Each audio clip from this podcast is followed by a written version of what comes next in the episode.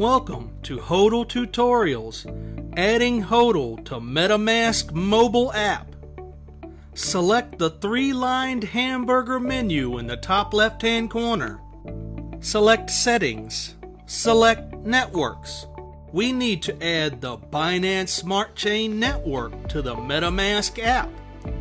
Select Add Network.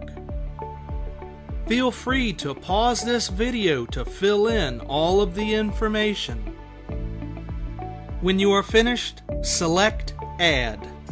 Select the three-lined hamburger in the top left-hand corner. Select Browser.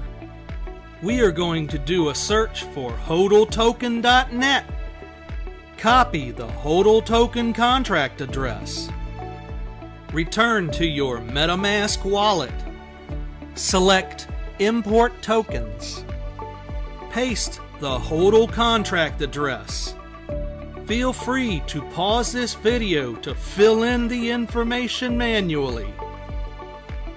When you are done, select Import.